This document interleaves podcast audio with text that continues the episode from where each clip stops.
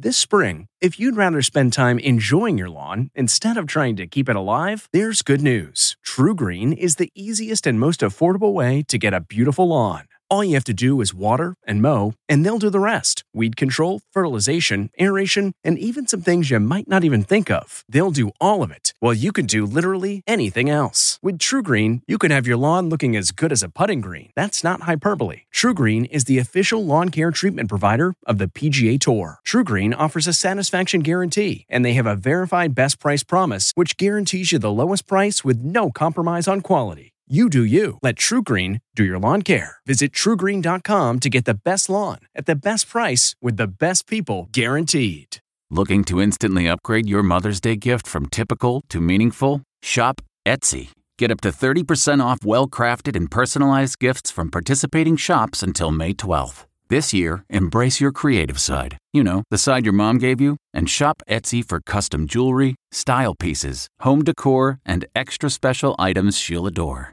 Need something original and affordable for Mother's Day? Etsy has it. Shop until May 12th for up to 30% off gifts for mom. Terms apply.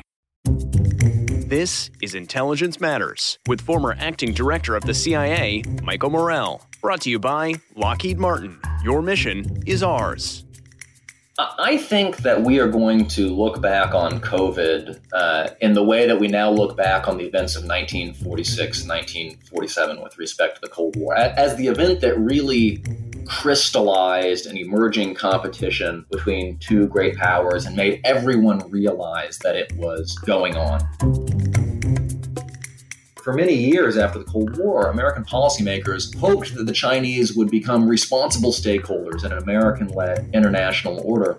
And what we've seen instead is that as China's power has grown, it is clearly aspiring to something very different. If the US maintains and strengthens its alliances, if it cultivates a strong community of democracies, the balance of power will ultimately be on its side. If we don't, we're going to be at a major disadvantage. Hal Brands is the Henry Kissinger Distinguished Professor of Global Affairs at the Johns Hopkins School of Advanced International Studies. He served as a special assistant to the Secretary of Defense for Strategic Planning from 2015 to 2016.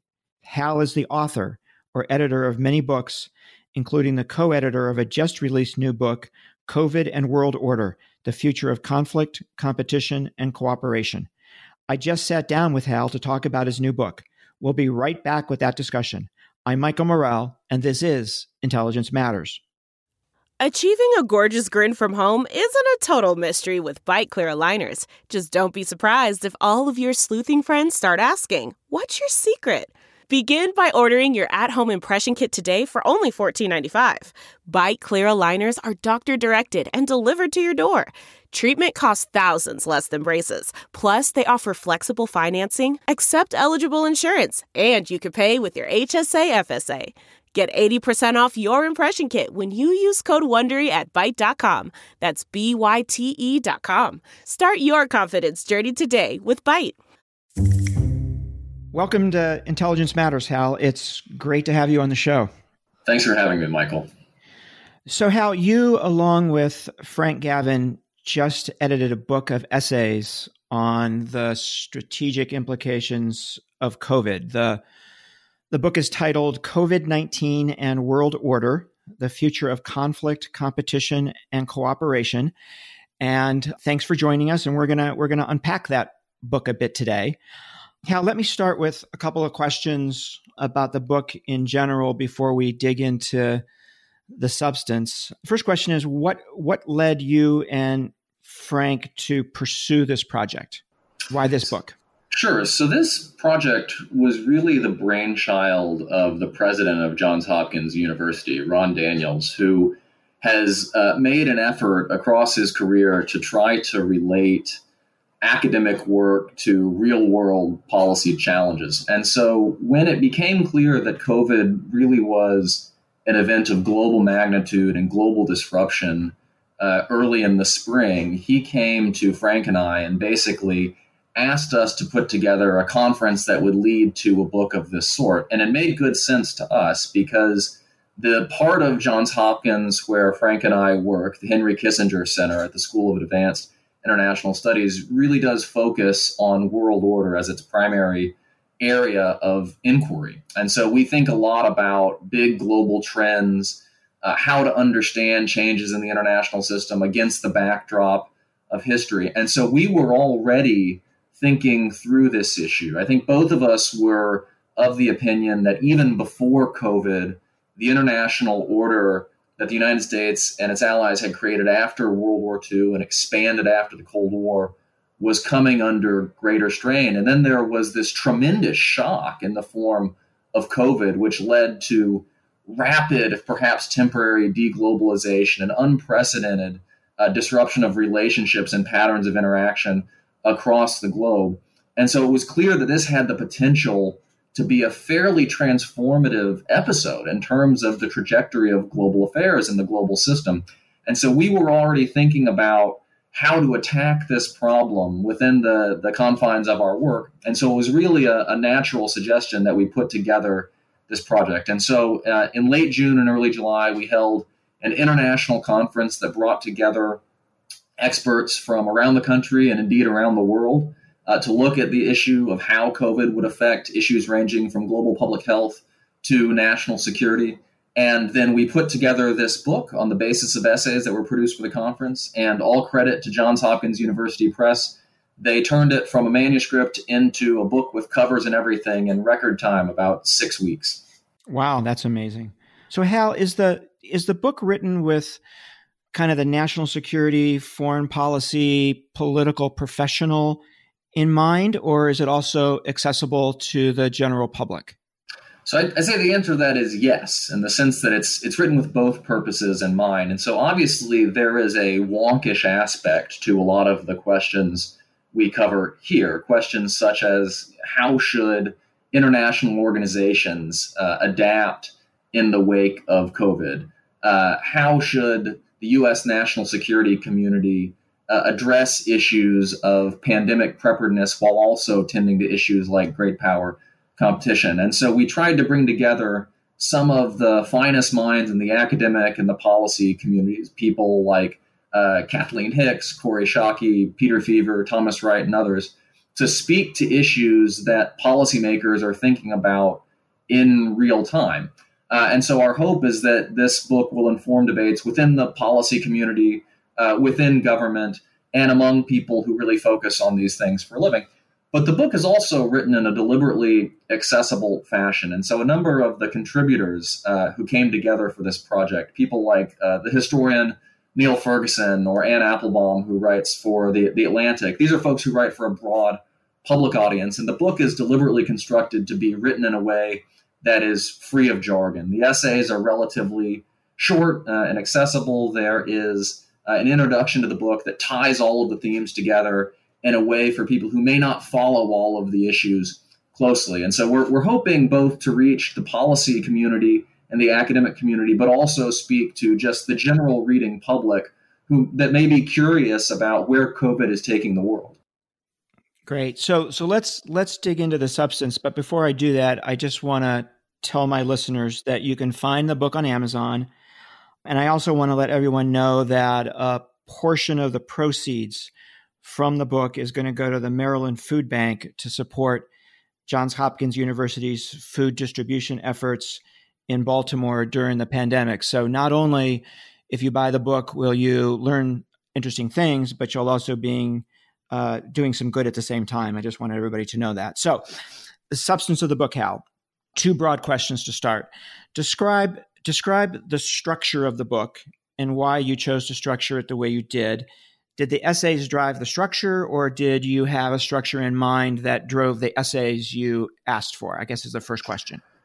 Sure. So I, think the book is structured around uh, two factors. And so the first is simply the reality of the pandemic, which implicated not simply issues of global public health or not simply issues of the international economy, but an entire range of issues running from international organizations to the way that countries organize themselves to the choices that defense planners will have to make in the coming years. And so there, there's necessarily a holistic approach to the book. And so we have uh, sections of the book that address everything from issues of bioethics to issues of populism and uh, internal governance of states to traditional national security questions and beyond. And then the second factor that shaped the book was uh, the orienting principle of, of my work and Frank's work and of the, the center, the Henry Kissinger Center, which is that it's really difficult to understand the trajectory of global affairs without an understanding of history. And so we, we really wanted to bring a historical perspective to the study of COVID and world order because, particularly at times where there are so many profound discontinuities at work, where there's so much uncertainty clouding our view of the international environment, an understanding of history can help anchor you intellectually. And so the the, folk, the the structure of the book really proceeds from that premise. And so the opening section of the book is essentially comprised of essays in what we call applied history. So these are historians or other folks with a historical perspective who look backward in an effort to make sense of questions like why didn't we do a better job of preparing for the possibility of a pandemic that everyone understood uh, was a danger? Uh, then we move on to questions of global public health because the crisis is primarily a global pub- public health issue at the moment. And so we have essays that deal with everything from why uh, public health is an inherently difficult discipline in the first place to what measures we need to take to prevent future pandemics from ravaging the world in the way that COVID has. And then we move on to a variety of, of functional issues. So, uh, issues of climate, issues of the future of the international economy after COVID, uh, transnational challenges such as the regulation of emerging technologies. And from there, we go into more of the traditional hard security issues and ask how has COVID impacted great power relations? How has it impacted the U.S. national security agenda? Which leads us to the final section of the book, which touches on a theme that's really been at the heart of, of global debate on COVID since the outset, which is how is all this going to affect the relationship between the world's two greatest powers, the United States and China? This is this is obviously the sixty-four thousand dollar question. So we have a handful of essays that take different perspectives on that. One question that jumped out at me, Hal, when I when I read the title the first time is why isn't there a the before world order in the title? Why isn't it COVID and the world order? Why'd you leave out the the the? Well, one reason is that uh, world order is an evolving concept. And so there is not one static world order that has governed international affairs since time immemorial. Uh, it has changed over time. And so the world order that we have uh, dealt with since World War II is very much a product of the way that conflict ended and the distribution of power in the international system with the United States and its mostly democratic allies at the forefront. But, but one of the arguments we make in the book is that that order was already coming under strain in the years or perhaps couple of decades prior to COVID. We had seen the return of great power competition, the return of ideological competition in the form of uh, greater strain on democracies and the resurgence of authoritarianism. We'd seen many international institutions, such as the WHO, uh, struggling to perform the functions they were meant to, to perform. We had seen questions about America's staying power.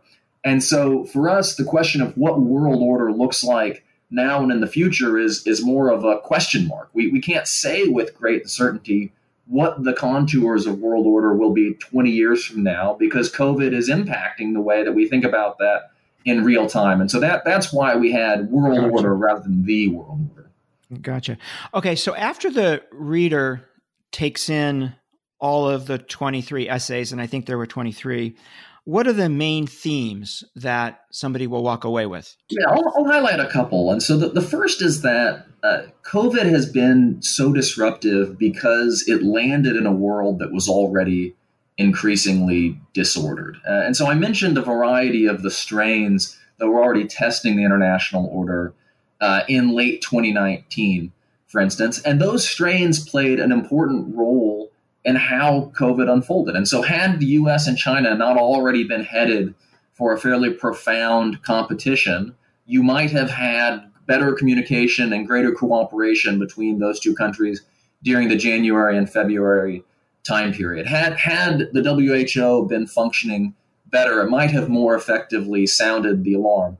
had there not already been great strains on the globalized uh, system that emerged after the end of the Cold War, you might have had a different response, and so on and so forth. And so, what COVID has done is it didn't it didn't affect a system that was perfectly healthy. It affected a system that was already beset by a variety of pre-existing conditions, so to speak, and that that helps account for why the pandemic has had the effect that it, it had, and in many ways, it has intensified the issues that were already afflicting the world when it landed. And so, obviously, the U.S. China competition has become much more intense and much more pointed just in the six months since COVID became uh, an A1 story every day. We, we've seen how COVID has affected struggles over political power and authoritarian and democratic systems. And so, so COVID is really accelerating many of the processes that were underway. But the second theme, uh, and the one that many of our contributors pointed to, is that even though COVID has had terrible effects on the world in, in many ways, it's creating as many opportunities as challenges. It's obviously a cliche to say that you should never let a crisis go to waste, but it may actually be true in this case. And so, so just from the perspective of the United States, the United States has handled this crisis abominably in many respects. We're still struggling to get a handle on, on it domestically, where there's no sign of a national public health strategy. But nonetheless, when it comes to America's position in the world, there are a variety of opportunities that the crisis reveals. Uh, it could lead to a stronger counterbalancing coalition against a rising China because China's assertiveness during the pandemic and its uh, lack of forthcomingness at the outset of the pandemic has in many ways been more effective at rallying the world against the prospect of a rising authoritarian China than anything the United States has done over the past several years. It's entirely possible that the pandemic is going to place more stress on authoritarian regimes, which tend to be brittle rather than democratic ones. Just look at what's happening in Belarus as we speak. This could be the first example of COVID themed regime change, although we will see how that turns out. And the states that have done best in dealing with COVID are, are usually either democracies, Taiwan, South Korea, New Zealand, or soft authoritarian states like Singapore. A third way in which COVID could be an opportunity is it could lead to a geopolitically savvier version of globalization. So I think what the crisis did in this respect was wake people up to the fact that the United States and other democracies have become heavily reliant on authoritarian rivals like China for critical goods like PPE and, and pharmaceuticals. Now, obviously, the answer to that can't be autarky, but what it could be is deeper integration within the democratic world as a way of allowing a selective decoupling uh, from areas of vulnerability vis-a-vis China. And there are other areas as well, but I think that's one of the emerge one of the overarching themes to emerge from the volume, which is that there's an opportunity for some pretty good stuff to come out of this crisis. So Hal, let me just just jump around a little bit here. At the very start of the introduction of the book, you write the coronavirus crisis was a shock, but should not have been a surprise. And you, of course, lay out the fact that experts for years have been warning of such a pandemic that we went through a number of warning signs like H1N1, SARS, and MERS. And yet at the end of the day, we weren't prepared for this. And I, I just love to get your sense and maybe the sense of, of, of some of the people who wrote in that first section you talked about. You know, why didn't those warnings turn into action to both mitigate the risk, right? And then to prepare for its arrival if that mitigation failed. You know, why why are we so bad at going from warning to action? What's the answer to that in your mind? So I think the answer has to do with two sets of factors. The first set of factors involves issues that are essentially inherent to public health and global public health, challenges that are unavoidable in that area. And the second category of issues has to do with things that were unique to the situation that the United States and the world faced in early 2020. And so, in the first category, uh, Lainie Rutkow, who is a professor of public health at Johns Hopkins and wrote a terrific essay for the book, points out that global public health is one of those things that is invisible in good times, and that people thus pay relatively attention, relatively little attention to, pardon me, outside of, of a crisis. And so you can think of public health measures as kind of like the insurance policy that you have against an invisible threat that may or may not manifest. And so, uh, prior to when a crisis emerges, it's easy not to invest enough or to provide the urgency that's that's necessary to prepare for when the crisis hits. And this was probably exacerbated by the fact that the United States had been spared the worst effects of uh, prior pandemics, whether that was uh, Ebola in 2014 or H1N1 before that. Uh, and so it meant that the United States in particular didn't have the same experience with the pandemic playbook as, as countries in East Asia, for instance, did. But there were other issues that were more unique to the particular situation in, in early 2020.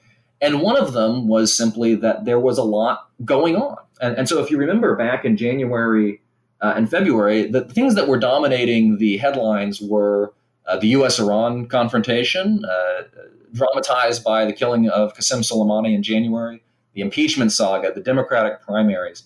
And so it, it's remarkable actually how long it took for COVID to become the story in the United States and in some other countries as well. Uh, and then I think you have to point to the fact that two, two different sets of early warning systems failed. One of them was the WHO's early warning system, which, for a variety of, of complicated reasons, really didn't uh, sound the alarm as loudly and as clearly as, as it might have uh, in early and mid January when there is still time for preventive measures. And then finally, there was just the abysmally poor quality of leadership, both domestic and, international, in the United States. And so if you compare what happened in 2020 to what happened in 2014 during the Ebola outbreak, in West Africa. Back then, the Obama administration reacted rapid, rapidly. It catalyzed collective action. It, it, really combined a strong unilateral response with a strong multilateral response. What we saw this time around was was very different. We saw an administration that was at pains to deny the significance of the crisis, and then as the crisis became greater often lurched about in unilateral ways that had the effect of discouraging rather than encouraging the sort of cooperation you would need to contain a pandemic that is inherently transnational. We're going to take a quick break to hear from our sponsor, then we'll be right back with more of a discussion with Hal Brands. the comfort of your favorite seat is now your comfy car selling command center, thanks to Carvana. It doesn't get any better than this. Your favorite seat's the best spot in the house. Make it even better by entering your license plate or VIN and getting a real offer in minutes. There really is no place like home. And speaking of home, Carvana will pick up your car from yours after you finalize your offer. Visit Carvana.com or download the app and sell your car from your comfy place. So Hal, one of the one of the things you talked about, right, was the opportunities that might come out of this. And in fact, you write in the introduction that historically efforts to construct effective international arrangements often emerge after periods of war, crisis, and turmoil. And, you know, this could be one of those moments, right? But my question is whether this whether this is one of those moments and what the new arrangements are seems to me to depend crucially on the role the United States plays or doesn't play, right, going forward. So, really, two questions for you. One is, how confident are you that that the U.S. is going to play the right role in turning this into the opportunity that is possible here? And what's the difference at the end of the day between us not playing and playing? So uh, this will sound like a cop out, but it's not. The answer to the first question is it depends. And it, it depends, frankly, on what type of leadership the American political system produces in the coming months and years. So, uh, just to be very candid, and this is simply my own personal view, I don't speak for any of the contributors uh, on this. I think it will be extremely difficult for the United States to make the most of the opportunities that COVID has revealed so long as uh, the Trump administration continues on its current path of weakening U.S. relationships with other democracies, of pursuing omnidirectional trade wars, uh, and basically creating the impression that the United States is increasingly scattered and incompetent in its domestic and foreign policies. I think th- those are the opposite of the qualities that would be needed right now to bring about a stronger relationship uh, between the world's democracies, a globalization that is deeper uh, along geopolitical lines rather than across them, and a revitalization of international institutions. And so, my, my fear is that uh, if we continue on our current path, there are going to be two real costs. The first is that we simply won't be able to capitalize on some of the opportunities that are out there. And so, a really interesting proposal came about uh, from the United Kingdom a few months ago, which, which, built on an idea that had gotten traction in certain parts of the foreign policy community in the United States before that, which is to basically turn the G7, the group of seven, the group of uh, wealthy industrial democracies, into the D10, essentially to expand it uh, into a, a, larger group of democracies that would work together on uh, preventing China from establishing technological dominance, for instance, but also on other issues that require cooperation. I, I think that is a very promising initiative. It's, it's hard for me to see how it eventuates so long as the United States is led by a president who seems to have so little interest in deepening ties among the world's democracies. And so we, we may simply not be able to capitalize on that opportunity to the extent that we would be under more enlightened leadership. The second danger, the second cost is that there are places where we could simply find ourselves on the outside looking in. And the example I'll give here is the World Health Organization. It is absolutely appropriate to be critical of the role that the WHO played. The WHO was excessively deferential to Chinese sensitivities early in the crisis. It didn't sound the alarm loudly enough. But but walking away, which is what the United States has done, is really no answer because it deprives us of the power to help reform that organization and to make it work better. And we saw this just a few weeks ago where there are actually talks on reforming the WHO underway. And the United States tried to play a role in that despite having given notice that it was leaving the WHO and many of our closest European allies sort of po- politely asked us to go away because how can you contribute to reforming an organization once you have said that, that you're getting out of it? And so there are a variety of these examples where the United States could simply be a bystander to the changes that are happening, which, which won't suit us at all. So, Hal? Um, you said earlier that China was the issue. I couldn't agree with you more. You saved it for the last section of your book what I'd love you to do is to is to outline what the fundamental problems are between the two countries and what you see then as the pieces of a successful US strategy for China and I know that's a huge question.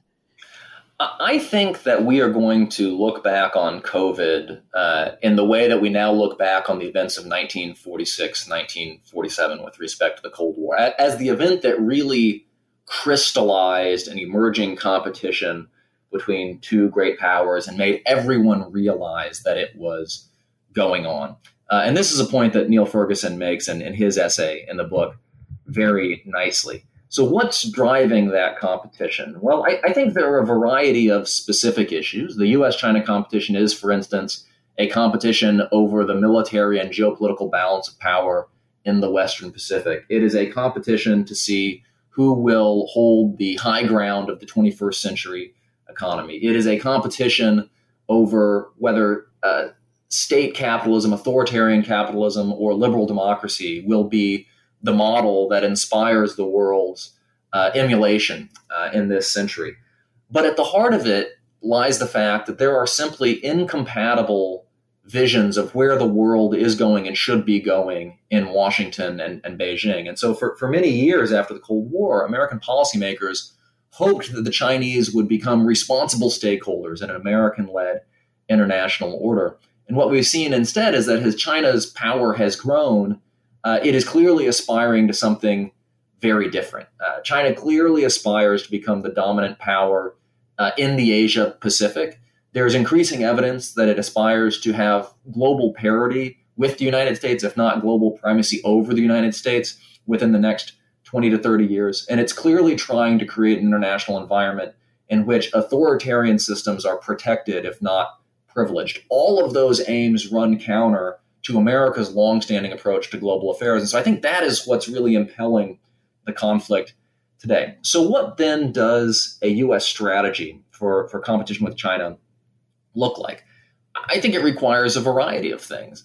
Certainly, it requires uh, efforts to shore up the military balance of power in the Western Pacific, particularly in places like the Taiwan Strait, where that balance has been shifting in very unfavorable ways over the past 10 to 20 years. It's going to require diplomatic efforts to compete more effectively in key countries and in international institutions where China has made a concerted effort to build its own influence.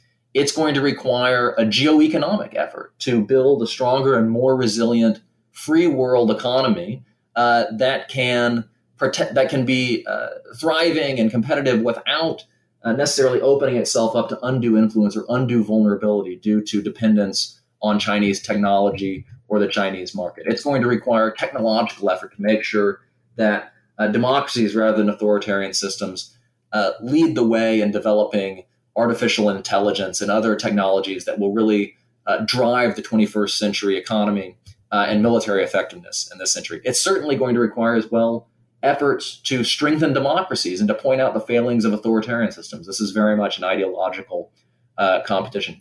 And the, the critical point here is that all of this has to be a collective strategy. It has to be a multilateral strategy rather than just an American strategy. I'll make a very obvious point here, which is that China has about 1.4 billion people. The US has about a quarter of that. And so China is going to be an economic behemoth, even if on a per capita basis, it's only a third or a quarter as wealthy as the United States. And that places an incredibly high premium on the United States working together with friendly countries, democracies in particular. If the US maintains and strengthens its alliances, if it cultivates a strong community of democracies, the balance of power in all of these areas will ultimately be on its side. If we don't, we're going to be at a major disadvantage. So, Hal the, the strategy that you just outlined is huge, right? And and each one of those pieces that you talked about is extraordinarily challenging to pull off. Would take a tremendous amount of effort on the part of the United States uh, to include resources. So, at, at, at the end of the day, given the political problems and economic problems and social problems that we have here in the United States, are you optimistic, pessimistic that we're going to be able to take on and build the kind of strategy vis a vis China that you just talked about? I got to tell uh, you, I'm worried about that. I'm worried as well, although I retain some optimism in a longer term sense. And so, if you just run through the list of things that I ticked off, particularly the last one, that this has to be a multilateral strategy, you, would have to be worried about certain aspects of America's performance today. Not not to dwell on the point, but we, we really have weakened the relationships with our allies in the Asia Pacific and in Europe that we ought to have strengthened over the past three to four years. And I worry that that trend could actually accelerate if we end up with another four years of, of President Trump. And so in the near term, there are certainly some reasons to be concerned. I also worry very much that the wellspring of American power, which is the functioning of our domestic system, our domestic economy, is under threat, not, not simply from uh, the effects of the pandemic, but from deeper dysfunction, political and otherwise, that's been building over a number of years. What gives me a sense of optimism is, is two things. And the first uh, is that the US system has been tested before, and it seems to have a built in capability to adapt to challenges and surmount them at the very last moment. This is not the first debate over American decline that we have seen. In fact, we've seen these debates about once a decade since the late 1940s. And in each case, after what seems like an interminable period, the American political system has produced solutions, or at least partial solutions, to the problems that were challenging the United States. And, and I retain some hope that that will prove to be the case today as well. The second thing that gives me hope is that China is in many ways its own worst enemy what, what is it that has produced an outpouring of global concern and even global anger vis-a-vis China over the past eight months? It's not any policy that the United States has pursued. It's that China's authoritarian regime is simply being itself at home and on the international stage. And what people are learning, whether it's in, in Europe or in India or in Southeast Asia or in other places around the world, is that Ch- the Chinese Communist Party fundamentally has a zero sum view of global affairs and has a penchant for behaving in very high handed and coercive ways. And so, no matter how bad the United States has looked over the past few years, the prospect of Chinese hegemony looks far worse to most people around the world. And so, that gives me a sense of hope as well. So, so very interesting your point about that we've faced challenges before and we have overcome them. Are there lessons learned from those challenges, from overcoming those challenges that we can apply to this one? Well, one is that uh, competition actually can provide a spur to address a country's domestic problems. So go back to the Cold War here. The Cold War certainly had negative effects on America's domestic politics. We all remember McCarthyism, of course, uh, and the rise of red baiting as political blood sport, and nobody wants to relive those things today. But precisely because the Cold War was a long term competition of systems, it was a competition between liberal democracy and Soviet communism. It put pressure on the United States to make investments and to make reforms that it otherwise might not have made. So I'll just give a couple examples of this. The United States would not have made the incomplete but very important progress it made on civil rights during the 1950s and 1960s were it not for the Cold War, because the Cold War made it impossible for the United States to talk about democracy, freedom, and human dignity abroad while denying it to such a large swath of the population at home. Similarly, if you want to know why the United States has the world's uh, best system of higher education right now. It has everything to do with the Cold War. The Cold War made investing in higher education, investing in basic research, a matter of national security. And so it led to investments that were orders of magnitude higher than the country had ever made before. And, and, so the rise of America's great universities is very much linked to the Cold War. There are other examples as well, but, but the point I would make is that competitions provide an opportunity for countries to become better versions of themselves. Um, so, Hal, we're running out of time here, just a few minutes left. And I want to ask you a kind of a strange question. And it really, I want to ask it because there's just so many, so many authors of this book. And I, I want you to kind of put yourself at a dinner party where you have just read this book and you're telling the other folks at the dinner party about this great book you just read.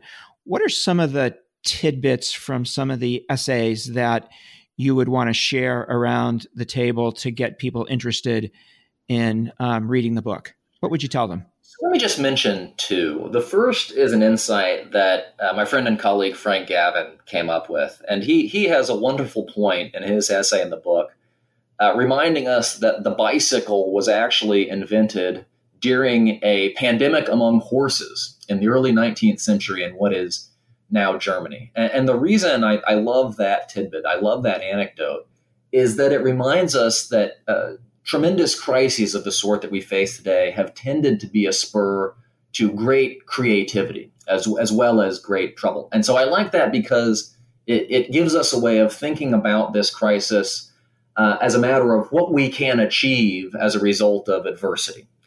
The second one I would point out uh, comes from uh, the essay written by Kori Schake of the American Enterprise uh, Institute. And, and she has a wonderful way of illustrating why Americans' response to COVID has been so different than the response of citizens in so many other democracies around the world. So, wh- why are Americans naturally more resistant to wearing masks? Why do they want to reopen the economy so quickly? It's, it's not simply that um, they are uh, careless when it comes to the dangers that COVID causes. It's that Americans have historically had a fundamentally different risk profile than uh, citizens of European countries, for instance. And the way that Kori illustrates this is she points out that Americans were the people who thought it was an idea to go live in Comanche country during the 19th century, to continually push the frontier westward despite all the dangers that involved. And that's obviously posing some challenges in terms of the way that the United States is responding to the pandemic today. But it simply reminds us that th- those tendencies are part of what makes the United States such a dynamic society in the first place. Hal, thank you so much for taking the time to be with us today. The book is COVID and World Order The Future of Conflict, Competition, and Cooperation. The editors are Frank Gavin and Hal Brands. Hal, thanks so much for joining us. Thanks for having me, Michael. That was Hal Brands. I'm Michael Morell. Please join us next week for another episode of Intelligence Matters. This has been the Intelligence Matters Podcast with former acting director of the CIA, Michael Morell. Brought to you by Lockheed Martin. Your mission is ours. The podcast is produced by Olivia Gazis, Jamie Benson, and Jake Rosen. If you haven't already, subscribe, rate, and review wherever you download podcasts. You can follow the show on Twitter at Intel Matters Pod and follow Michael at Michael J. Morell. Intelligence Matters is a production of CBS News Radio. I'm CBS News correspondent Major Garrett, host of the podcast Agent of Betrayal, the double life of Robert Hanssen. During the Cold War, FBI agent Robert Hanssen traded classified secrets to the Kremlin in exchange for cash and jewels. In the podcast, you'll hear from Hanssen's closest friends, family members, victims, and colleagues for the most comprehensive telling of who Robert Hanssen really was. Binge the entire series now. Agent of Betrayal, the double life of Robert Hanssen is available on the Wondery app, Amazon Music, or wherever you get your podcasts.